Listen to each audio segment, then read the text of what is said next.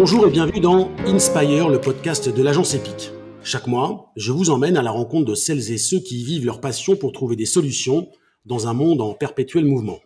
Personnalités ou sportives, jeunes entreprises ou acteurs historiques, marques ou événements, ils gravitent dans l'univers du sport, du lifestyle et du bien-être.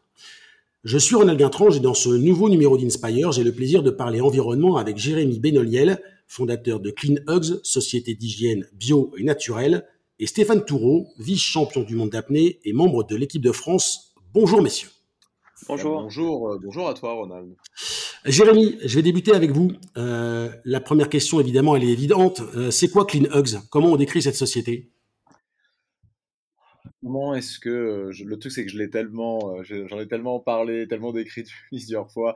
Clean Hugs, ce que j'aime bien dire, c'est que, parce qu'on voit beaucoup de sociétés, on va dire d'hygiène, pour y mettre un, mot très clair, fleurir un petit peu ces, ces derniers temps. Euh, Linux est une société qui est née d'un besoin et, non d'une envie. C'est-à-dire que euh, je, suis euh, avec mon associé, on est pratiquant de sport de combat, un sport de combat de préhension, donc on est bah, forcément amené à se toucher les uns les autres. Un sport qui s'appelle le jiu brésilien.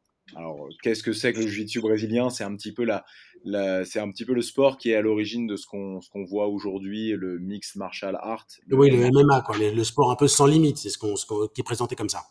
Oui, alors euh, oui et non, c'est un peu c'est un peu réducteur et un peu triste. Des règles mais sans limite, c'est l'esprit en tout cas, c'est l'esprit du début. Alors justement, au contraire, euh, c'est un, c'est juste un sport qui effectivement, euh, c'est très juste, euh, juste qui dit en fait sans limite, c'est-à-dire qu'on on enlève les limites de certains sports de combat, c'est-à-dire mmh. que la boxe a ses limites parce que bah, au bout d'un moment on va se retrouver au sol et un boxeur ne saura pas quoi faire.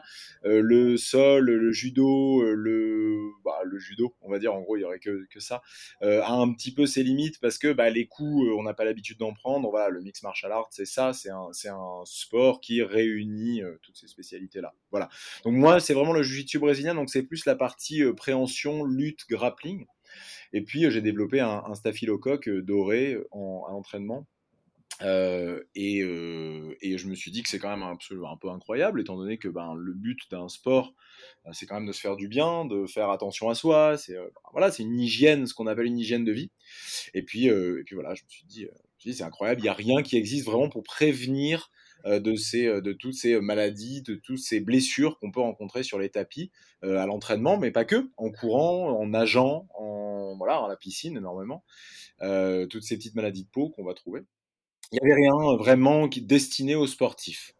Avant de revenir sur, sur les produits euh, Kleenex, et je suis sûr que ça va hautement intéresser Stéphane Toureau. Stéphane, quand on a un record à moins 113 mètres euh, en apnée, euh, c'est évidemment totalement hallucinant d'un point de vue des, néophytes. Mais ce choix de l'apnée, plus largement, est-ce qu'il était lié à une envie de nature, à une envie d'environnement au départ, ou que c'est venu après, ou que c'est venu de façon concomitante?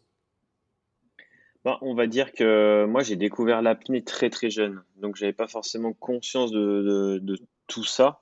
Euh, par contre, c'est venu à moi par, par les vacances, par la découverte en palmasque tuba avec mes parents. Et, euh, et en fait, j'avais vraiment cette sensation d'apesanteur, de légèreté, de, de pouvoir me retrouver en fait dans un nouvel univers euh, complètement libre de la surface.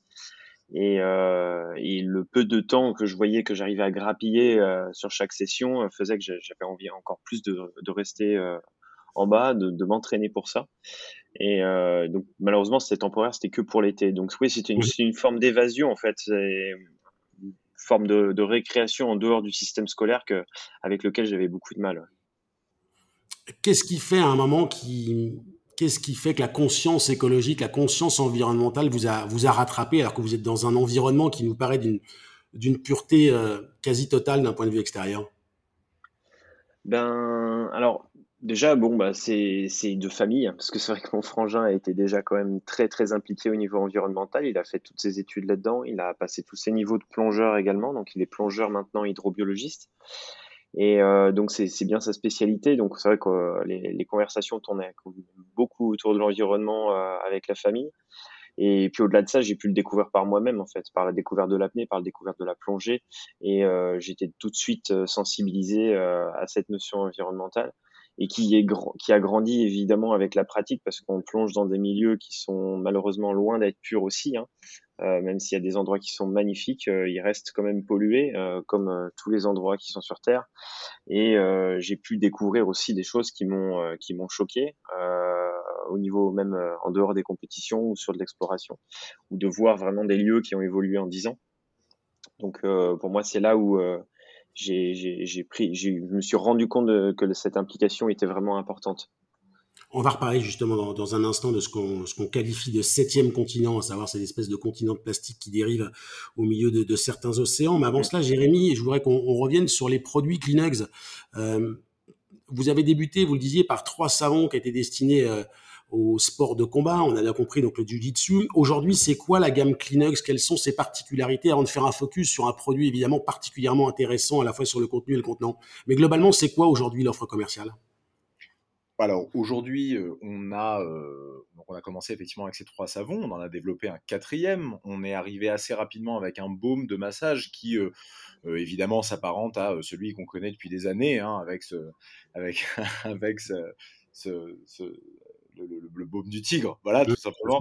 Euh, mais on a décidé de le faire, bah, voilà, en naturel, euh, de ne pas rajouter euh, d'éléments chimiques, notamment ces, éléments en fait qui permettent de, chauffer, qui ne servent à rien, qui servent juste à faire semblant. Et puis, puis voilà, on a décidé, on, a, on, a, on a continué avec ça. Et puis un déodorant euh, des déodorants euh, donc euh, entièrement naturels, sans aluminium, sans alcool, puisque bah, les sportifs utilisent des déodorants un petit peu plus souvent que la moyenne, on va dire, mhm. étant donné qu'ils se. On peut le souhaiter, en tout cas, on peut le souhaiter. Ouais. voilà, entre deux à trois fois par jour, et bah, de l'alcool frais à chaque fois, c'est pas terrible, terrible pour la peau. Donc voilà, on a, on a développé ça aussi. On a toute une, une gamme pour hommes au niveau barbe, rasage, et on a aussi notre petit dernier, et ça c'est un petit peu notre fierté, parce que, donc pour rejoindre un peu ce que disait euh, Stéphane, le truc c'est qu'en bah, tant que sportif, alors nous, euh, jiu-jitsu brésilien, on a besoin quand même de préserver ce qui nous entoure, notre terrain de jeu, mais euh, Stéphane encore plus que nous évidemment, mais on s'était heurté un petit peu à ce souci-là avec le développement de notre gel douche, euh, parce que bah, le gel douche, forcément, ça vient dans un contenant euh, qui est pas qui est pas qui est pas super, hein, parce qu'on va pas se mentir, c'est quand même souvent du plastique. On parle de plastique recyclable, de plastique végétal, mais tout ça, ça reste du plastique en fait. Et le plastique recyclable ou même le plastique biodégradable, en fait, c'est que le plastique en lui-même se biodégrade, mais euh, dans la nature, comme on le sait, rien ne se crée, rien ne se, rien ne se, rien ne se, rien ne se, rien ne disparaît totalement en fait. Rien disparaît complètement en fait, rien, rien ne disparaît et, euh, et euh, tout se transforme. Donc en fait, en gros, du plastique qui se va se biodégrader, et bah ça va être des petites particules de plastique partout. Voilà, donc on se heurtait à ça et ça, ça a été un vrai vrai problème de développement pour nous. Jérémy, on, reparlera de cette bouteille euh, totalement 100% euh, bio, mais véritablement au sens propre, donc qui elle est totalement biodégradable. Mais je voudrais quand même qu'on revienne avec Stéphane sur ce, ce qu'il voit lui, ce que, ce que les spécialistes appellent le septième continent depuis très peu, très peu de temps. Euh, j'ai regardé évidemment quelques chiffres 1800 milliards de déchets, trois fois la surface de la France qui qui flotte au, milieu de, certains océans. Est-ce que vous, Stéphane Toureau, euh, c'est quelque chose que vous avez pu constater? Comment vous l'avez constaté? Est-ce que vous avez, vous l'avez déjà un peu évoqué, mais est-ce que vous avez une évolution euh, négative euh, des océans ou de certaines parties de certains océans? Bah, en fait, moi, c'est vrai que j'ai évolué d'abord entre les lacs et, on va dire le, tout ce qui est côte, euh, côte d'Azur et Corse. Donc en fait, c'était relativement propre parce que généralement, il y en a, on n'a pas trop, euh, c'est pas trop visible parce qu'on a un entretien qui est quand même, euh, on, a, on, a, un système qui nous permet d'avoir un entretien, mais il y a, il y a quand même ce plastique qui, qui, part. Donc déjà là, il y avait une pollution qui était déjà visible, mais c'est vraiment à, à l'étranger quand on commence à, à se déplacer et à voir en fait à l'extérieur qu'on se rend compte de l'impact de l'Occident sur les océans. Et euh, clairement, moi, j'ai pu le rencontrer euh, en Égypte, où là, il tonnes et des tonnes de plastique euh, au bord, au bord de la mer, qui est, qui est, qui est acheminé par le vent. et après, quand on s'éloigne vers, vers les océans ou sur les côtes américaines mmh ou sud-américaines, là, j'ai pu m'en rendre compte encore plus, où j'étais sur une plongée. En plus, au même moment, ils étaient en train de nourrir les requins pour les observer on se serait cru dans un film de, futuriste où, euh, où en fait les, les, bah, les, plongeurs étaient là en mode, en mode théâtral à spectateur à regarder à, regarder le zoo et les requins qui étaient en face, qui, qui, nourrissaient. Et puis au même moment, il y avait une énorme vague de plastique qui arrivait en surface. Mhm. Euh, donc moi, moi, ça m'a vraiment euh, beaucoup heurté à ce moment-là parce que j'ai vraiment pris pleinement conscience de ça. Euh, alors c'est triste parce qu'on en prend conscience que quand c'est visible en fait. Et moi, c'est ça qui m'a qui, qui, qui m'a heurté, qui m'a qui, m'a remis en question. Et je me dis, mais en fait, on consomme, on a j'ai consommé pendant voilà, j'ai 34 ans, je sais que pendant 34 ans j'ai généré euh, du, déchet et qui s'est sûrement retrouvé euh, à cet endroit-là.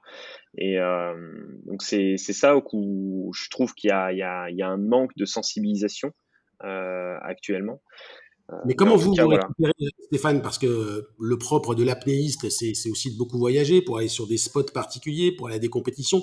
Comment vous compensez cette, euh, cette, cette consommation, cette pollution carbone, comme on l'entend? Est-ce que vous avez une, une, pratique, vous, quotidienne, qui vous permet de, de compenser ce que vous coûtez euh, d'un point de vue environnemental de, de l'autre? Alors oui, moi j'avais pensé à pas mal d'actions parce que c'est vrai que nous on pollue, on, on, reste quand même des athlètes des, qui voyageons. Euh, je sais que j'ai un impact environnemental et j'en ai conscience et il faut en avoir conscience. Et euh, bah après, moi déjà, j'ai limité quand même pas mal les déplacements, les voyages depuis certains temps, surtout encore plus de par, suite à la période Covid où j'ai pris encore plus de décisions euh, de, de changement radical, surtout sur l'alimentation. Et je pense que le plus, un des plus gros leviers qu'on a, euh, je fais un, une petite parenthèse à Hugo Clément qui a, qui a, qui a énormément travaillé sur, sur le sujet, qui a écrit un livre d'ailleurs là-dessus, très intéressant. Mmh et euh, il parle de, du levier qu'on a au niveau de l'alimentation, qui est euh, colossal, un des plus gros. Et euh, donc j'ai diminué certaines consommations, euh, consommation de, de, viande industrielle. Mmh euh, j'ai diminué euh, bien sûr tout ce qui, on va dire, transite de manière lointaine. tout ce qui est dans des packaging plastiques, j'évite le plus possible, même si des fois on est confronté à le prendre. Euh, donc ça, ça a changé quand même pas mal de choses, mais ça s'est fait progressivement. Après, il n'y a, y a, pas que ça. Il y a évidemment aussi l'investissement auprès des associations, que ce soit à travers des documentaires et autres, ou de la sensibilisation, euh, à travers différentes associations sur, avec, avec lesquelles j'ai pu participer, de, avec d'autres sportifs également. Et euh, voilà, de temps en temps, j'investis également dans, sur, le plan environnemental. Après, voilà, j'essaye d'adapter au moins de, de, ce que je peux euh, dans, dans, ma vie pour, euh, pour euh, justement minimiser cet impact. Et la planète vous en remercie pour ça, Stéphane.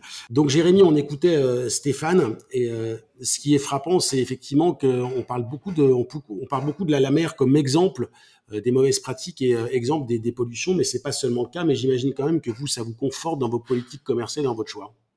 Oui, oui, c'est ça un petit peu. Alors, oui, se conforter, effectivement, ça me conforte et on en est très heureux avec mon associé d'avoir pu sortir cette bouteille. On en est très fiers. Et, mais c'est vrai que le, premier sentiment, c'est quand même, voilà, quand on entend Stéphane, c'est vraiment ce sentiment un peu de désarroi, quoi. C'est, euh, on se sent, malgré ça, malgré tout ce qu'on essaie de mettre en place, il y a un côté, euh, ouais, je sais pas, c'est désarmant un petit peu tout ça en fait. Et, et, surtout, ce qui, est, ce qui est extrêmement difficile quand j'entends Stéphane, et je suis un peu désolé, je, je digresse un peu, mais j'ai vraiment besoin d'en mmh. parler parce que c'est quelque chose qui nous, qui nous blesse énormément à chaque fois qu'on lit des choses comme ça sur les réseaux sociaux ou, euh, ou même des réactions de clients ou de choses comme ça. Quand on parle de cette bouteille ou quand on parle de notre engagement, qu'on explique que nos déodorants, oui, sont en pâte et on, on ne veut pas les, euh, les, les, proposer en liquide parce que le liquide va venir forcément dans des, dans des, dans des, euh, des contenants plastique ou des choses comme ça, et ben voilà, on se fait traiter de marques bobo, de, on se fait traiter d'arguments commerciaux, on se fait,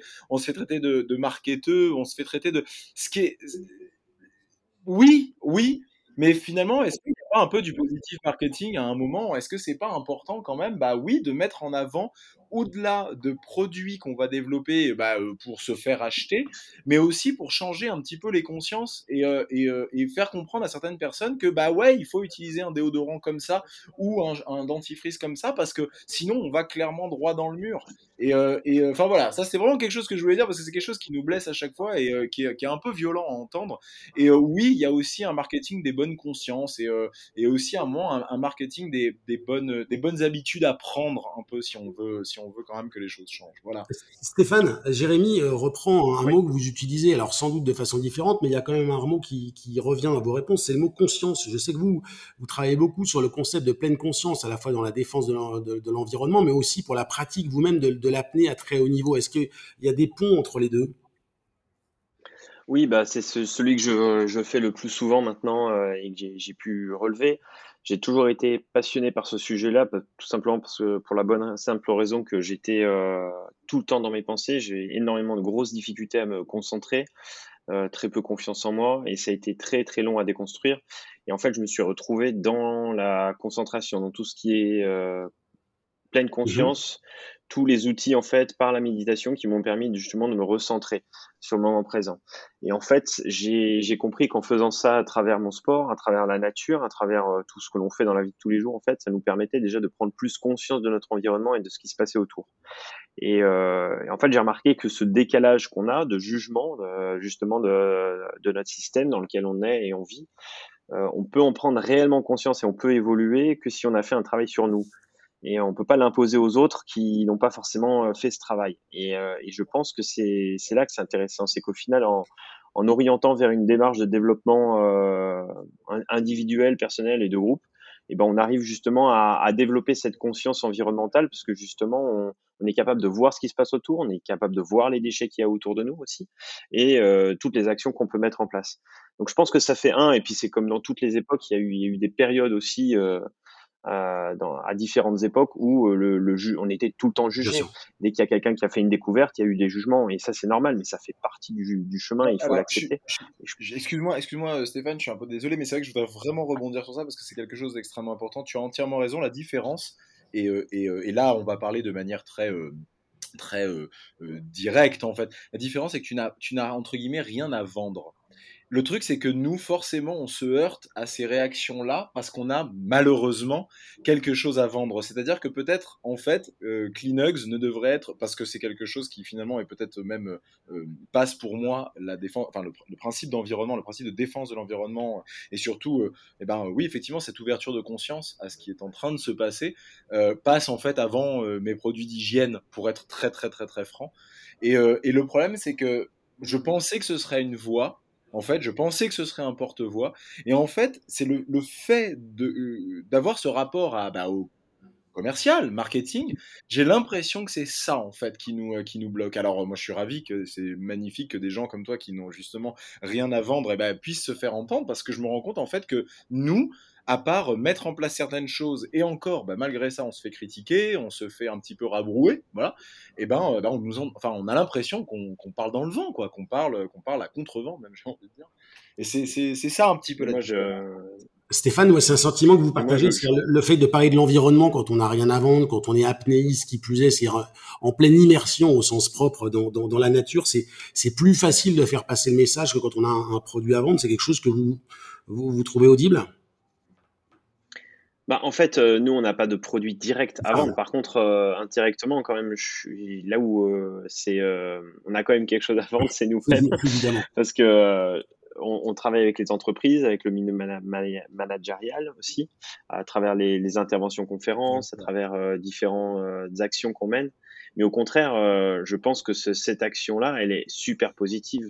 Et moi, ça me fait euh, rebondir justement. Je ne sais pas si tu t'es renseigné sur cette société, qui enfin, sur cette euh, association mhm. qui s'appelle Une bouteille à la mer. Mhm. Et donc, leur projet, leurs idées, c'était justement de mettre en avant les entreprises qui mettent des actions en place pour qu'elles puissent être disponibles aux autres entreprises, de façon à, à partager les, ces connaissances-là et de montrer que c'est possible. Et, euh, et, donc avec une bouteille à la mer, ils ont fait euh, une réunion aussi, euh, également à, avec OSV Outdoor Sport Valley qui était dans, dans, la zone d'Annecy Et donc il y a beaucoup beaucoup d'entreprises du milieu outdoor mhm. et en fait la discussion était sur le packaging. Donc il y, a eu, il y a eu quand même pas mal de discussions sur les solutions qu'il y avait, sur les nouveaux matériaux qu'il y avait et sur tout ce qu'il était possible de faire. je pense que c'est ça qui est intéressant, c'est justement de de pouvoir partager avec les autres entreprises qui, elles, essayent euh, d'avancer de leur côté. Et moi, je pense que c'est super positif et, et, je motive à fond les entreprises qui font, qui ont cette démarche-là, parce que c'est celles, c'est elles qui vont mettre les moyens financiers sur la table pour pouvoir faire évoluer les, les mœurs. Jérémy, c'est ce qui... une fois que ça a passé, bah, ça va motiver les autres. C'est des synergies positives qui, qui peuvent permettre de dépasser Je suis d'accord, mais une fois de plus, là, et alors là, oui, effectivement, c'est le mot synergie qui, euh, qui prime, effectivement, parce que là, on ne parle que des entreprises. C'est-à-dire que quelque part, on infantilise encore les, les, le, le, l'auditoire. Mais ce qui est, ce qui est normal, hein, je veux dire, on est là. Mais euh, c'est-à-dire que c'est aux entreprises de, bah, euh, de se regrouper en groupe de pensée, et puis bah, voilà, en l'occurrence, grâce à cette association, et c'est super. Mais le truc, c'est que, et, je reviens sur ça, c'est que quand on fait, parce que nous, on a cette solution aujourd'hui sur les bouteilles en plastique. Enfin, je veux dire, c'est quand même incroyable ce qu'on a, ce qu'on ce a mis sur le marché. Et ben, en fait, les gens le rejettent.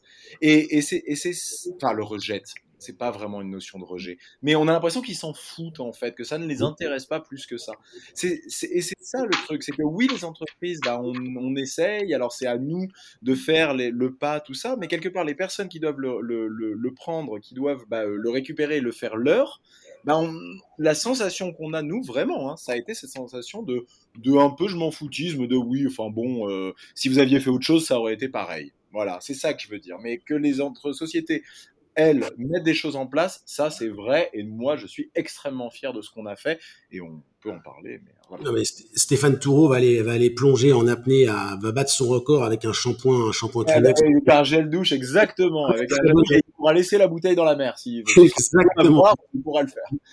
Il expliquera. Non, mais traite de plaisanterie, ça pourrait être intéressant. Juste euh, une dernière question à, à, à, à vous deux. Euh, Stéphane Toureau, vous allez quitter justement la région annécienne pour euh, pour aller vers des, des, cieux un peu plus un peu plus cléments. Hein. J'adore la, la Haute-Savoie, il n'y a pas de problème avec ça. Mais euh, est-ce que là où vous allez, euh, la défense de l'environnement sera l'un de vos axes au, quotidien? Alors, euh, en, fait, il y a, y a, pas mal de choses à faire un peu partout. Mhm. Là, moi, je vais au, dans les Canaries, donc je vais sur Tenerife, mmh. de Tenerife. Et, euh, et, donc euh, oui, bah forcément, il y aura sûrement des actions. En plus, il y a, il y a quand même une école d'apnée qui est très active là-bas. Il y a une communauté d'apnéistes qui est, euh, qui est développée. Donc je pense qu'on va mener des actions là-bas. J'y ai pas encore réfléchi. Mais... En tout cas, moi, ce que je remarque en, en qu'il y a une action qui est, qui est très positive, c'est, c'est la notion, c'est, la, c'est euh, les mégots. Ouais. Parce que je sais qu'il y a énormément à faire étant donné que c'est euh, ça, ça, paraît anodin comme ça mais en fait c'est 2 cm qui polluent énormément. C'est 2 cm qui polluent euh, 500 litres d'eau. Et ça a des répercussions et des quantités astronomiques. Je crois que ça se compte en millions de mégots jetés euh, à la seconde en France. et, euh, et, en fait un million des millions à la seconde fois le nombre de 500 litres. Je j'ose pas imaginer enfin si vous imaginez la pollution que ça représente et donc en fait, je pense que là, là là-dessus, on peut, on peut encore avoir des actions. en tout cas, j'avais participé à ça. Après, euh, il y a évidemment plein de, plein, plein de terrains d'action sur lesquels on peut évoluer. En tout cas, moi, je, te, je, je, t'invite, euh, Jérémy, à vraiment euh, continuer ton projet et c'est fantastique et on a besoin de gens comme. Jérémy, on reste positif? Non, non, mais on est, on est, on est, on est euh, très positif. Mais il y a, y a ce truc-là où on n'a pas le droit, euh, le, le, le, green shaming. Euh, et vraiment, c'est marrant parce qu'en plus, c'est vraiment une discussion avec ma sœur qui m'a dit Oh là là, mais vous nous saoulez, toutes ces entreprises, à nous rabâcher alors j'étais juste fier de lui présenter cette bouteille, donc 100% végétale, qui est compostable. Je veux dire, on est les premiers au monde à faire ça. Après, euh, après si, je peux, si je peux me permettre, je, je, pense que tu as peut-être été entouré par des personnes qui t'ont qui t'ont fait ce, cette remarque, mais sache qu'il y a une énorme, énorme, énorme communauté qui, euh, qui est justement pour cette démarche-là. Et euh, je pense qu'il faut que tu te focalises sur celle-ci parce que c'est elle qui va influencer les autres. Exa ouais, exact, exactement. Et une fois de plus, quelque part, le, en plus, c'est très dur là de parler de ça. C'est compliqué, euh, euh, Ronald, un peu comme, comme, comme manière de fonctionner, parce que le truc, c'est que nous, il faut qu'on vende. C'est euh, évidemment, il faut qu'on les vende ces gels douche. Mais ce que je veux vraiment faire entendre, en fait, c'est euh, cette urgence à utiliser et je vais parler que du contenant alors à ce moment-là. Euh, mais et, c'est très dur comme comme exercice là parce qu'il y a effectivement bah, ce besoin de vendre parce qu'on est quand même une société et qu'on a besoin de on a besoin de vivre hein, comme tout le monde. Euh, mais euh, mais euh, il y avait euh, vraiment arrivé à faire entendre qu'il y avait une autre volonté il y avait une autre volonté derrière ce, ce développement de, de contenant. Mais je crois que c'est, ça a été très clair et c'était aussi euh, l'intérêt de ce nouveau numéro d'Inspire, justement de, de vous permettre de confronter deux parcours et deux histoires qui sont certes différentes, mais qui ont un point commun, qui est la, la préservation de l'environnement, les, valeurs environnementales et, et, on en a besoin plus que jamais. Merci beaucoup à tous les deux d'avoir été dans Inspire aujourd'hui. Vous avez écouté Inspire, le podcast de l'agence EPIC, l'agence de communication des entreprises inspirée par la passion. C'est à retrouver sur l'ensemble des plateformes de téléchargement. Et pour terminer, n'oubliez pas ce qu'écrivait William Shakespeare, la passion s'accroît en raison des obstacles qu'on lui oppose.